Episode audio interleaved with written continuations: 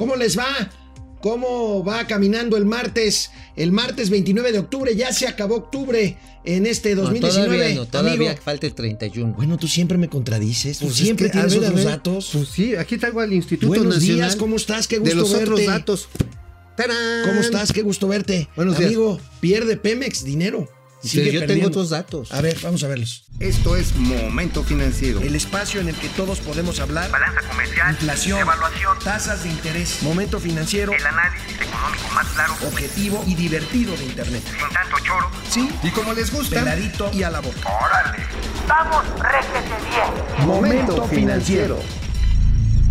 El día de ayer, eh, Petróleos Mexicanos presentó sus resultados al tercer trimestre del año. Presentó resultados, ahí los tiene Mauricio Flores Arellano, ahí los tenemos. Eh, bueno, hay dos cosas que destacar. Primero, eh, el esfuerzo que están haciendo las autoridades de Pemex por recuperar la capacidad de producción. Parece que detuvieron la caída, parece que sí hay un poco, un poco más de barriles, ya se, ya se rompió la barrera de 1.7 millones de barriles diarios eh, de petróleo producido, como podemos ver en esta gráfica de nuestros amigos eh, del financiero. Eh, se estabiliza, parece que la producción todavía lejos de una meta de 2 millones de barriles diarios. Ahí tenemos la, la caída y el ligero repunte que tenemos, amigo. Este podría ser la parte buena, aunque ahorita platicaremos de las pérdidas financieras, de las pérdidas financieras que están, pero de Están de miedo, están de, miedo. están de preocupación serio porque el problema de Pemex es demasiado grande. Mira, yo creo que aquí hay que decirlo en plata. El problema de Pemex no es de ahorita, no es de la administración pasada, es un problema en el que de finanzas públicas hemos vivido por ahí de 20 años de petróleos mexicanos. Y el hecho es que hoy pues sigue haciendo crisis como hizo crisis en otras administraciones.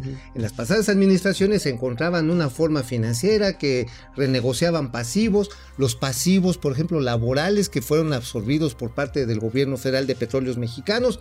Sin embargo, lo que hoy tenemos, eh, como tú decías amigo, es sí hay una plataforma de producción, 1.719.000 barriles, digamos, logrados promedio al año en los nueve meses que van de este 2019, pero aquí lo importante es que está en línea con 1.700.000 barriles que ha estado anunciando la Secretaría de Hacienda. Pero ojo, es una caída de prácticamente, aquí está, 9.2% en términos acumulados en relación al año pasado. O sea, 9% de caída de, De producción caída en compara- relación comparativa. con.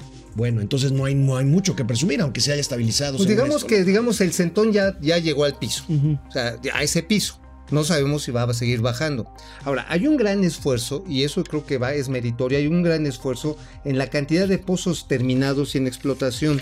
Hay un crecimiento de, pues, pues sí, 31.4% en el número de pozos que están trabajando. Ahora, ojo, Sí, es importante esos son eso. a manos de Pemex porque hay un dato interesante. Claro. La producción privada de petróleo por Está las subiendo, rondas petroleras que mantuvieron vigentes está subiendo. Traen Claro. un incremento creo que del 60%. Más o menos, más o menos, Sí. es- ya están arriba de los 50 Bueno, pero vayamos a los datos financieros, Esa amigo. la parte a ver, veamos la gráfica de las pérdidas. Las pérdidas son terribles. Pemex está perdiendo 87 mil millones de pesos, casi 88 mil millones de pesos Uf. al tercer trimestre del año. Son algo así como 970 millones de varos diarios. A ver, quiero ponerlo en perspectiva porque a Petróleos Mexicanos le metimos 88 mil millones de pesos entre estímulos fiscales e inversión adicional este año. Y para el que viene también se le está pensando pues meter tal vez hasta 120 mil millones de pesos. Pero aguas, ¿eh? Esto llevado a dólares es como 3 mil, tal vez 4 mil 200 millones de dólares los que se le van a invertir más a Petróleos Mexicanos. Pero en el pasado inmediato, no quiero decir con el gobierno de Vicente Fox o con el comandante Borolas, porque va a decir que soy facho, lo que tú quieras, se invertían, se invertían hasta 24 mil millones de dólares. Es una pérdida muy, muy notable que parece difícil revertirse si no pasa lo que aquí hemos venido diciendo y recomendando que tiene que pasar. Reanudar las asociaciones estratégicas con privados o farm outs y reanudar las rondas energéticas para incluir inversión privada en la explotación del petróleo y pues acabar con el despropósito de ser, de tratar de hacer negocio con con la refinación. Ahorita hablaremos de dos bocas, pero amigo, el día de ayer también, el mismo día que presentaron resultados Pemex, su director general Octavio Romero Oropesa compareció ante comisiones en la Cámara de Diputados y trató, y trató de explicar con buena, con buena vibra, con buena visión los resultados de la empresa. tercero del, del 19 en función a la paridad cambiaria. Por ejemplo, en el tercer trimestre del año pasado, la paridad cambiaria era de 200, de, 200, de 18 y fracción pesos y ahora estamos en 19 y fracción de pesos. Entonces, contablemente eh, se dice que se tuvo una ganancia de noventa y tantos mil millones de pesos el año pasado por razones de paridad cambiaria y que este año, por la misma razón, tuvimos 35 mil millones de, eh, de pesos de pérdida por concepto cambiario, pero eso es virtual. Realmente ni el año pasado teníamos en flujo de caja los noventa y tantos mil de supuesta ganancia por paridad, ni ahorita tenemos eso de pérdida, es de tipo virtual y es contable, pero en, en general la respuesta del mercado a los resultados financieros del tercer trimestre fueron muy buenos. Pues yo tengo otros datos, amigo. Aquí están los otros datos. De acuerdo al mismo Pemex, el costo financiero aumentó 22.1%, es decir, se le agregó en el año algo así como 5.228 millones de dólares adicionales al pago de intereses por una negociación, una negociación que no fue del todo acertada en la renegociación de los bonos que vencían de la deuda de Pemex Ahora, este año. amigo, ahora resulta que una pérdida cambiar es una pérdida virtual. Compre usted una deuda en dólares y luego que se devalúe y va a ver si es virtual la No, pérdida. la- eh. no, no, no es virtual, va a ser una real golpiza Este, la que te una- ponen. Es terrible, ¿no? Es más, nada más, la pérdida total de petróleos mexicanos aumentó a 368.6% en estos nueve meses. La- o sea, sí es real. La explicación de esto Sí. puede estar aquí y la da el mismo director general de Pemex. Ya, déjalo en paz. Yo no manejo mucho el tema financiero, espero no haberlo enredado más. Y Bueno. remata, y remata el director general de Pemex. Aquí también puede estar la explicación de esta. que aquí se hizo bolas. A ver, viene, viene, viene. Ah, yo no entiendo ni a mi letra. Lo- lo- No le entiende ni a su letra, amigo. Bueno, pues yo sí le entiendo. Es un ingeniero agrónomo. No, pero bueno, no todos han sido, no todos han sido ingenieros petroleros en Pemex. Bueno, pues este, siguiendo con el tema petrolero, pues fíjense que se inundó, se inundó el terreno donde se está construyendo do- eh, dos bocas, dos bocas, Se inundó. se inundó. Oye, pero tenemos un breaking news. Acaban de detener a alguien. A ver, tenemos aquí la información, amigo. Detuvieron a Karime Vacías, la esposa Karime del ex gobernador, del ex gobernador este, de Veracruz. Eh, la detienen en al. Reino Unido. Eh, la otrora primera dama de Veracruz vivía en Londres con sus hijos y ha sido detenida esta mañana de martes, eh, ya a mediodía, ya a la tarde de Londres. En fin, vamos a ver, vamos Oye, a ver cómo marcha. Oye, oye, sí irá a merecer, porque ella escribió en su librito, merezco prosperidad, merezco prosperidad, parece que va a merecer, pero operativo Bueno. está mal.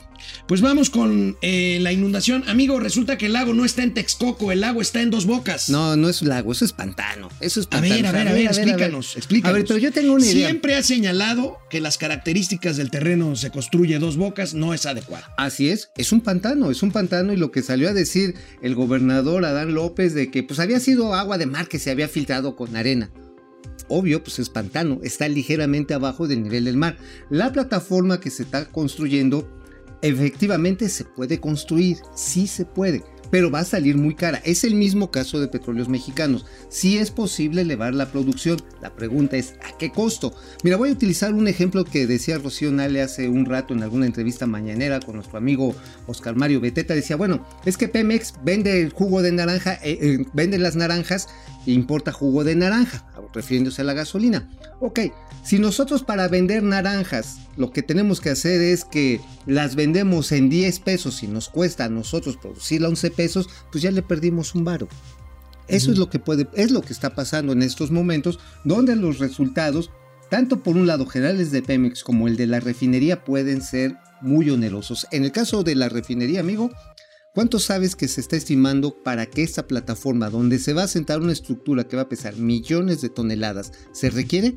¿Cuánto? Cerca de 26 mil, escúchame, 26 mil millones de pesos. Ah, 26 mil millones, de, pesos. nada más para La, la cimentación, para a ver, que pero no ¿por qué no nos vas comentando las imágenes que conseguiste, amigo? Hay imágenes muy interesantes de dos bocas. Ahí Eh, ahí las tenemos. Exclusivas, exclusivas de momento financiero. Esta es de julio pasado.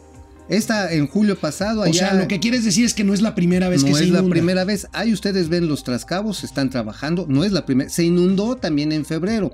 Vamos a ver ahorita también algunas otras imágenes. Ustedes pueden percibir que este es un terreno absolutamente fangoso. No es tierra firme. Hay algunas otras imágenes ahí donde hay algunos letreritos donde podemos A ver, ver, veámoslas. que efectivamente. Ah, creo que todavía no. Pero bueno, las vamos a Las poner vamos a en el espacio de momento financiero. Que también remiten a que este, pues, eh, pues ahora sí que humedal tiene características de muy difícil construcción que va a costar, repito, 26 mil millones de pesos solamente en la plataforma y obviamente todos los costos de producción estimados para hacer eh, la refinería se van a ir para arriba. Ahora, ¿cuál es el argumento que diferencia? Porque, vaya, los propios seguidores del presidente Andrés Manuel López Obrador hicieron burla, hicieron sorna de eh, que lo que fue o lo que iba a ser el aeropuerto de Texcoco se estaba inundando en estos días. Pues bueno, pues si digo, si quieren hacer eso, este, pues creo que queda claro que el, el aeropuerto, el del Texcoco, tiene un mejor terreno. Es un terreno que está compactado y que si ahorita se está medio inundando es porque de manera deliberada cerraron a partir del 28 de enero las plantas de bombeo para que tuviera un asentamiento regular. Pero bueno, yo tengo una mejor idea. Vamos a hacer un chairoducto. Porque leí algunos, leí algunos que decían, no, señor presidente, si lo que tenemos que hacer para controlar a los fachos, o sea, tú eres facho. Ajá. Ah, este, sí. Ahora resulta. Vamos con cubetas y sacamos el agua. Ok, ya tengo una idea. Idea ganadora. O sea, como la de este, la de nosotros los nobles. ¿Cómo se llamaba este? Ah, Javi Noble. Como Javi Noble. A ver, mira. Pum. Pum. Ahí les va. Agarran y se ponen en hilita desde allá, desde dos bocas hasta Texcoco. Y con cubetas se van pasando el agua uno a uno. Y entonces desaguas allá dos Ay, bocas. ay, ay. Y haces el parque acuático de Texcoco. ¡Pum! Idea ganadora. ¿Cómo Le ves? preguntaron, le preguntaron hoy en la mañana al presidente de la República sobre la inundación de Dos Bocas y esto contestó el presidente. Salieron unas notas hoy de que ayer o antier se inundó el terreno. Pues sí, es que se está este, haciendo el relleno del terreno y este, pues eh, es tierra, arena y agua. Y si llueve, pues todavía eh, le falta altura. Eh, están en proceso, faltan también la compactación del terreno, pero se va avanzando bastante. Bueno, prácticamente no hay nada que no pueda, prácticamente nada que pueda hacer la ingeniería. Hay que recordar que en Narita, el aeropuerto de Japón, se construyó sobre el mar. Sí, Punto. Obviamente todo cuesta una lana. La pregunta es, ¿tenemos la lana como para hacer esa refinería? Para lo que va a producir en un mundo en el que se está moviendo a otro tipo de combustibles? Esa es mi pregunta. Bueno, Narita está construido en el mar y yo recuerdo un viejo, una vieja pista de aterrizaje. Ah, ve que otra cosa. Este, en Chicago también está construida sobre el lago Sí, este, el- Michigan. mi- sobre el Iba lago. decir el lago de Texcoco. El lago de Texcoco. Bueno, Bueno, en Texcoco nada más quiero anotar esto. Eh, es importante y tener relevante que ahí ya no hubo lago hace 200 años. Había un vaso de regulación que tuvo que ser desecado porque continuamente generaba pues inundaciones en las partes aledañas. Se pusieron algunos vasos de regulación, se fue controlando, pero obviamente no era un lago. Es tierra altamente salitrosa, alcalina dirían los expertos. hasta tóxica, podríamos Sí, decir, ¿no? tóxica realmente. eh, tiene el nivel de salinidad dos veces más alta que la del Mar Muerto. Por eso el tipo de estructuras especiales que se estaban construyendo y que fueron canceladas y que hoy se están pudriendo, como pudimos constatar ayer aquí en Momento Financiero. Bueno, comentarios. Gracias por conectarse, Mariana Ríos. Hace un año el presidente estaba duro y dale con la consulta del aeropuerto de Texcoco. Un previo del tomen para que aprendan en lo que dijo ayer el Pues sí, presidente. tomen para que aprendan. Pues a ver si también toman y aprenden para, para dos bocas, ¿eh? Porque David. David Ramírez, a este paso, ¿cuándo se hará de Pemex el motor económico de nuestro país? Uy, este, pues yo creo que más bien, así como está, no va a ser un, un motor, más bien está siendo un lastre. Híjole, Sinceramente. lamentablemente. Lamentablemente. sí. Jimena Morales, nos prometieron hacer de Pemex la nueva mina de oro de la economía mexicana, en cambio está perdiendo más que en el sexenio de Peña Nieto. Este es un problema, amigo, Viejo. ideológico. Yo creo que eh, la premisa fundamental del gobierno de Andrés Manuel López Obrador es volver a los tiempos que ya se fueron, volver a los tiempos donde había economía cerrada y volver a los tiempos en donde dependíamos absolutamente del petróleo. O de las energías petróleo- fósiles. Hoy el petróleo, si lo consigues más barato en otro lado, pues cómpralo. Y Oye. además ya no es el futuro de la energía. Además, ¿no? para fósiles, nosotros. para fósiles nosotros. Pues así, entonces, ¿cuál es el problema? Regresamos, esperemos estar aquí todavía al Vivos. El INEGI reporta hoy la actividad económica por estados al segundo trimestre. Esto va un poco más atrasado, pero rápidamente veamos el cuadro del INEGI. Eh, los ver, ¿cómo estados que más crecen al segundo trimestre del año: Chihuahua, Aguascalientes, Colima, Baja California. Nuevo León y Jalisco, los que más crecen. Así es, y los que desafortunadamente van para atrás, Baja California Sur, imagínate. Fíjate, me extraña, ¿eh? Ah. Por la actividad hotelera. Ponemos la otra atrás. parte del cuadro, por favor. Campeche, digo, no nos extraña por el problema que tienen en la producción petrolera. Y bueno, las caídas más pronunciadas y que me alarma- alarman, pues es el caso de Guanajuato. Bueno, Guanajuato que tuvo una caída anualizada. Cuando estaba creciendo. Estaba ¿eh? creciendo. Tiene mucho que ver con la desaceleración de las compras en los Estados Unidos. Hay que recordar Sí. que Guanajuato es una, un estado eh, netamente manufacturero. De Guerrero ya ni nos espanta. Y bueno, ¿sabes cuál es la que menos crece en todo el país? ¿Cuál? Tabasco. 10%. No, no, no, no cae. menos crece, es la que más La que decrece. más decrece. Más decrece mi tierra querida, mi patria adoptiva, menos 10. Zacatecas menos 3.4. No, hombre, oye, híjole, Bueno. oye, para querer tanto a su tierra, como que el presidente no le está echando muchas ganas, ¿eh? Pues no, a pesar de la refinería Dos Bocas. Y bueno, este, hablando de proyectos eh, insignia del gobierno, opiniones contra Santa Lucía. Amigo, anoche tú en Momento Financiero en Radio Fórmula comentabas sobre opiniones de la Yata y de algunas líneas aéreas. que De la Yata, sí, de- R. De la Yata. Yo sé que a ti te gustaría con R, pero es Ay, Yata. amigo, de veras eres. eh, Por ahí hubo un comentario de que tus chistes ya están muy muy, pasados. muy elevado. Sí, es que sí, muy pasados. Muy pues se los pasados. a seguir pasando. Bueno, la IATA, ¿qué dice la IATA? Que es la Asociación Internacional de Transporte Aéreo y varias líneas aéreas que ya dijeron, nosotros no vamos a bajar en Santa Lucía. Bueno, lo dijeron en el contexto de la reunión en Brasilia, en Brasil, allá se lo echaron la Asociación Latinoamericana de Transporte Aéreo, tanto Delta como este, eh, Aeroméxico, también Continental. Bueno, nada más para decirlo así en números más o menos gordos, es como el 60% del tráfico aéreo en nuestro país.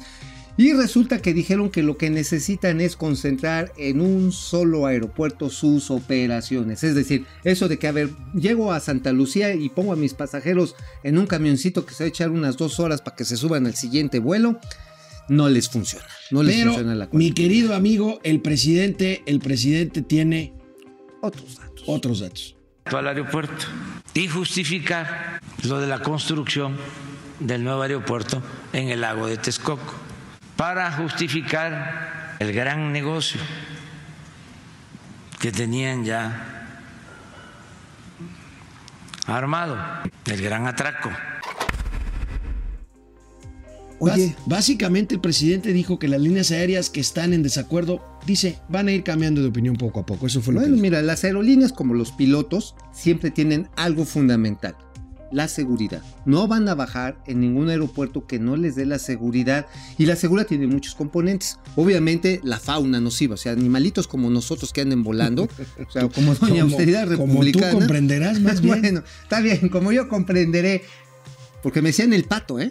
Sí, es cierto. Me decían el pato, me decían el Sí, pato. sí, sí, bueno, cierto. entonces, este, pues obviamente si no hay seguridad de qué van a hacer con los patos del lago de Zumpango, pues los pilotos van a poner sus asegúnes. Otra, el Cerro de Paula. ¿Le van a poner rueditas o no le van a poner rueditas? Otro, los vientos dominantes del Golfo de México que bajan a partir de las 5 y media, 6 de la tarde a esa zona. Otro que tiene que ver, cómo va a estar la trayectoria de descenso y de ascenso en el carrusel que va a estar combinado con el aeropuerto de la Ciudad de México. Esto requiere una reingeniería que aguas. Si no está bien elaborado, toco madera, Recuerden, puede ocasionar dicen los graves. expertos que los aeropuertos se construyen de arriba para abajo y no de abajo para arriba. O sea, primero hay que ver el tema del espacio aéreo, las rutas, los, los vientos, las Oye, frecuencias, en fin. Oye, pero sea el presidente del gran atraco, o sea, a ver, si fuera el gran atraco, pues ya los hubiera metido al, al tambo, ¿no? Ya los hubiera amarrado como puercos y, órale, y sin embargo liquidó a todas las constructoras. Ahora, por cierto, este, se- digo, no, no, no digo que tenga que ver, tiene que ver porque el secretario de Comunicaciones y Transportes, pero ya se confirmó la exclusiva interplanetaria, intergaláctica que diste, de que pues parece que la fiscalía va por, por eh, Ruiz Esparza. Ajá, por, Gerardo Ruiz por Gerardo Esparza. Ruiz Esparza. Sí, así es, este, le podemos confirmar que efectivamente, conforme los elementos contextuales de la economía y de la política se sigan deteriorando, pues van a ir sacando de la chistera, así van a ir sacando de la chistera los expedientes de funcionarios a los cuales van a arrojar a los leones y se va a hacer un escándalo, los van a perseguir. Pero mientras mañana, amigo, ¿qué vamos a tener mañana? Confirmación. Confirmación de lo que aquí les anticipamos. Mañana se da a conocer el avance oportuno del PIB. Vamos a ver, se ve que viene mal. Bueno, para cerrar, vamos a cerrar con asuntos internacionales que tienen que ver, que tienen que ver con las finanzas y con los mercados precisamente globales. Eh, parece que el jueves, el jueves, según anunció Nancy Pelosi, la líder de los demócratas en el Congreso americano, el jueves se va a votar si procede o no empezar el juicio político contra Donald Trump. Uh, Damos uh, por uh. hecho que así va a suceder. Eh, eh, ¿Y qué le va a pasar al tema? la votación, ahí está, el, ahí está el problema para México. La votación para decir si hacemos el juicio a Trump se da en la Cámara de Representantes, en lo que equivale aquí a diputados. Ahí los demócratas tienen una gran mayoría, una mayoría de 228 de 435 representantes, pero si se da, como parece ser, que inicie el juicio propiamente dicho, eh, pues eh, el veredicto de que si Donald Trump te- tiene Oye, que ¿quién irse es Trump? o eh? no, ¿Quién era de los? ¿Quién era Trump? eh, bueno, se parecen, ¿verdad? Sí, sí, los dos así como El- color. ahorita vamos a hablar del otro. Ahorita bueno, vamos a hablar del otro. Pero ya el juicio propiamente dicho lo determina el Senado, en donde ya los republicanos tienen, tienen, tienen mayoría. Y, y bueno, a tres días de vencerse el plazo para el Brexit, ahí veíamos, por favor, si lo vuelven a poner, a Boris Johnson, Ay, el Boris otro, el otro güero loco. Este, bueno, pues este, Los no hay acuerdo para el Brexit y la Unión Europea, amigo, amplía el plazo hasta el 31 de de enero ante la falta de un acuerdo. Esto es, pues me parece dentro de todo una buena noticia, pues para que los británicos traten de recuperar pues lo que aparezca, porque la verdad es que estaban dormidos cuando la votación del Brexit Vaya no les conviene para nada salirse de la Unión Europea y que aquí vamos a ver qué pasa con Irlanda del Norte y con Escocia. Bueno, y bueno, más allá de estas situaciones que nos parecen lejanas, la incertidumbre del Brexit y por supuesto la ratificación del TEMEC, que en el fondo es mejor el Tratado de Libre Comercio que el TEMEC, híjoles, pues tiene a muchos inversionistas parados de uñas, que les hace prever que la situación va a ser muy difícil y por eso se va a intentar hacer, ojalá que funcione el programa de reactivación económica. Empezó la semana pasada con unos cuantos pesos, la verdad es el 2% del presupuesto, pero les vamos a dar exclusivas interplanetarias intergalácticas esta misma semana. Vienen nuevos planes, ojalá que se apuren a realizarlos, porque si no, esta incertidumbre nos lleva a todo. El mundo, amigos y amigas, está de cabeza. Ya ven, eh, Chile, Argentina, Bolivia. En Líbano renuncia el primer ministro hace unos momentos, el día de hoy, y se declara la recesión en Hong Kong. Uy, pues ahora sí hasta con los ojos Ahí de... viene, de, ahí "Ay, viene, no ahí no viene sé". la- ya comentaremos lo que está pasando en el mundo y lo que implica para los mercados financieros Pues vámonos. internacionales. Por lo pronto, nos vemos mañana con el dato del Producto Interno Bruto al tercer Y yo con trimestre. otros datos. Vámonos. Vamos, réjete bien. Momento financiero.